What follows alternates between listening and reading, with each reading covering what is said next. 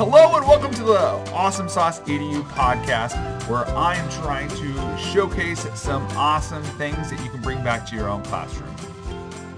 This is probably the last time I'm going to say this, but this used to be the Kansas Moonshot podcast. However, we've switched it up and changed it to the Awesome Sauce EDU pro- podcast to broaden it out to a wider audience. I'm going to be honest. I don't know if any of you are feeling this right now, but uh, I, today's just a little off. I'm trying to record this podcast. I was trying to brainstorm ideas on things I wanted to talk about, and I was having a hard time. This is my fourth attempt at recording this because I kept stumbling over my words. I didn't know what I wanted to say. But you know what? I want to get ideas out there. That's my overall goal. I want to get the ideas out there. And so I'm just going to, this is, this is it. This is the one. Um, I always tell people to about the rule of three. Well, I cheated a little bit and did the rule of four. This is my fourth attempt, but this is it. I don't get any more attempts at this podcast episode, so I'm just going to leave it in as is. This is the this is me. This is who I am. This is my where I'm at with the podcast today. Um, we're going to go with the format that I, I, I kind of set up a little bit last week, and I, I liked it. I want to keep trying it out. And so I want to kick this episode off with a quote.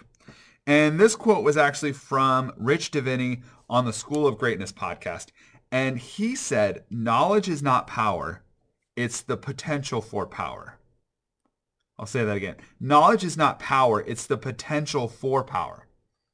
And that quote really stuck with me because I like this idea of knowledge is not, knowledge by itself doesn't do a whole lot. You can know a lot about a lot of topics and still not get very far in life.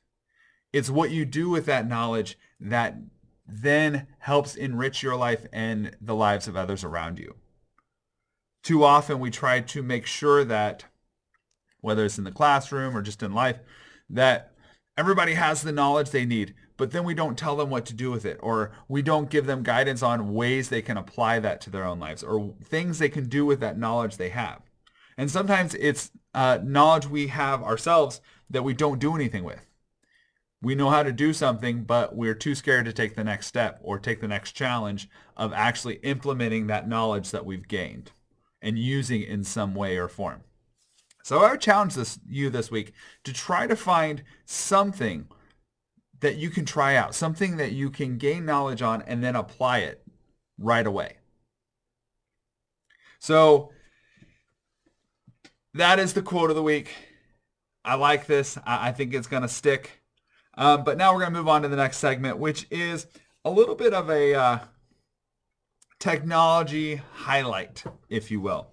Um, now, this isn't anything new. Most of you who are listening to this have probably heard of this tool before, but I, I haven't used it nearly as much as I have this year, and that is Flipgrid. If you're not familiar with Flipgrid, Flipgrid is a um, place where you can post, have students post video responses to a prompt. And there are all kinds of in, uh, features that you can use. Um, but today I'm not going to talk about all those. All I'm going to say is that Flipgrid is a great tool. Um, and I'm going to tell you the thing I use it for most as a language arts teacher is I use it for reading check-ins. What I do is every week I have my students record themselves reading for five minutes. And there are two reasons why I do this. I do this every time we're on a remote learning day. One, it ensures that they're actually reading for five minutes. Okay, I ask them to read for 15, but five of that has to be recorded with them reading it aloud. And what that does is it forces them to move their eyes across the page. Sometimes it's easy to stare at the page for a long time without actually reading anything, or you get stuck and you keep rereading the same section. So reading it out loud helps with that. It also gives me good insight into what are some words that they're struggling over? Is there a pacing issue? Are they really are they a really strong reader at reading for emotion? So Flipgrid's been great for that. I don't post it for anyone else to see. When they post their videos to me, they come in um, and I've got it set up so that I have to actually filter those videos um, and they don't get posted to the stream unless I approve it. And I just don't approve those. I just leave it uh, hidden so I see it. Sometimes I will share it with um, our speech and language uh, specialist in the building. Um, if I have a student who maybe there are some speech difficulties, I can bring it to their attention so they can uh, evaluate them to see if maybe there's a speech issue that we need to address. Uh, it also gives me good feedback on if a student is struggling with a book. Uh, maybe it's too challenging and maybe I need to help give them some strategies or help them find a different book. So that is Flipgrid. That's how I'm using it right now. I have also started a weekly series of videos um, just to develop uh, some more team community, um, some random videos of the week. So uh, the first week I did pets, show us your favorite pet. Uh, last week I did um, show us a collection you have. And so each week I'm going to try to do one of those videos as well, just to kind of build up that community. Only a handful of kids do it each week, but that's okay because I get to enjoy um, seeing a little bit about them. Now, like I said, that is Flipgrid. Definitely check it out. There are a lot of people on Twitter. If you just search Flipgrid, there are a lot of people you should be following to get great advice on that.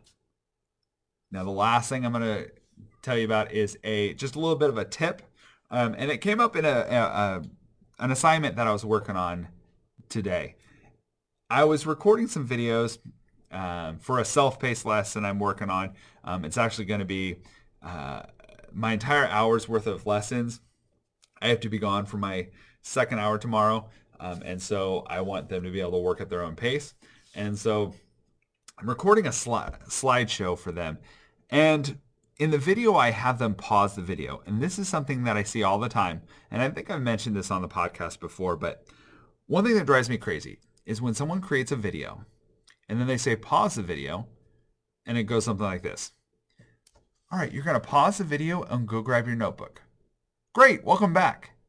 And there's not enough time to get the pause button. Okay, you've got to give students the time to pause their video if you're going to create a video for them. So always give four to five seconds to give them a chance to hit the pause button before they go do whatever it is you ask them to do. It's just something little that can help. Now that is it for this podcast episode. Um, it's a little rambly, but you know? That's that's kind of where my mind is at right now. I hope everyone out there is doing well. Um, I, if you need anything, please reach out to me. You can find me on Twitter at teachlikeaninja, uh, or you can email me teachlikeaninja at gmail.com. Uh, I am currently trying out some things on TikTok. Uh, I decided um, every school day after school, I'm recording one TikTok video where I'm trying one of the filters or trying some new tool on TikTok just to learn it. Um, and then I'm also recording some videos, quotes of the day for my students every day on my student TikTok. So uh, Teach Like a Ninja on TikTok and then Mr. Stock Rocks also on all the platforms. Um, that's where you can find me. Please reach out. Uh, if you uh, have found value in any of this, please uh, subscribe. Uh, if you're on YouTube, smash the like button. Uh, if any of this sounds interesting to you, if you're interested in video in the classroom, uh, I do have a book called Awesome Sauce, Create Videos to Inspire Students, Engage Parents, and Save You Time. You can find it at any book retailer. Um, definitely check it out. And that is all I've got for today. Until next time, book forward and be awesome. Bye.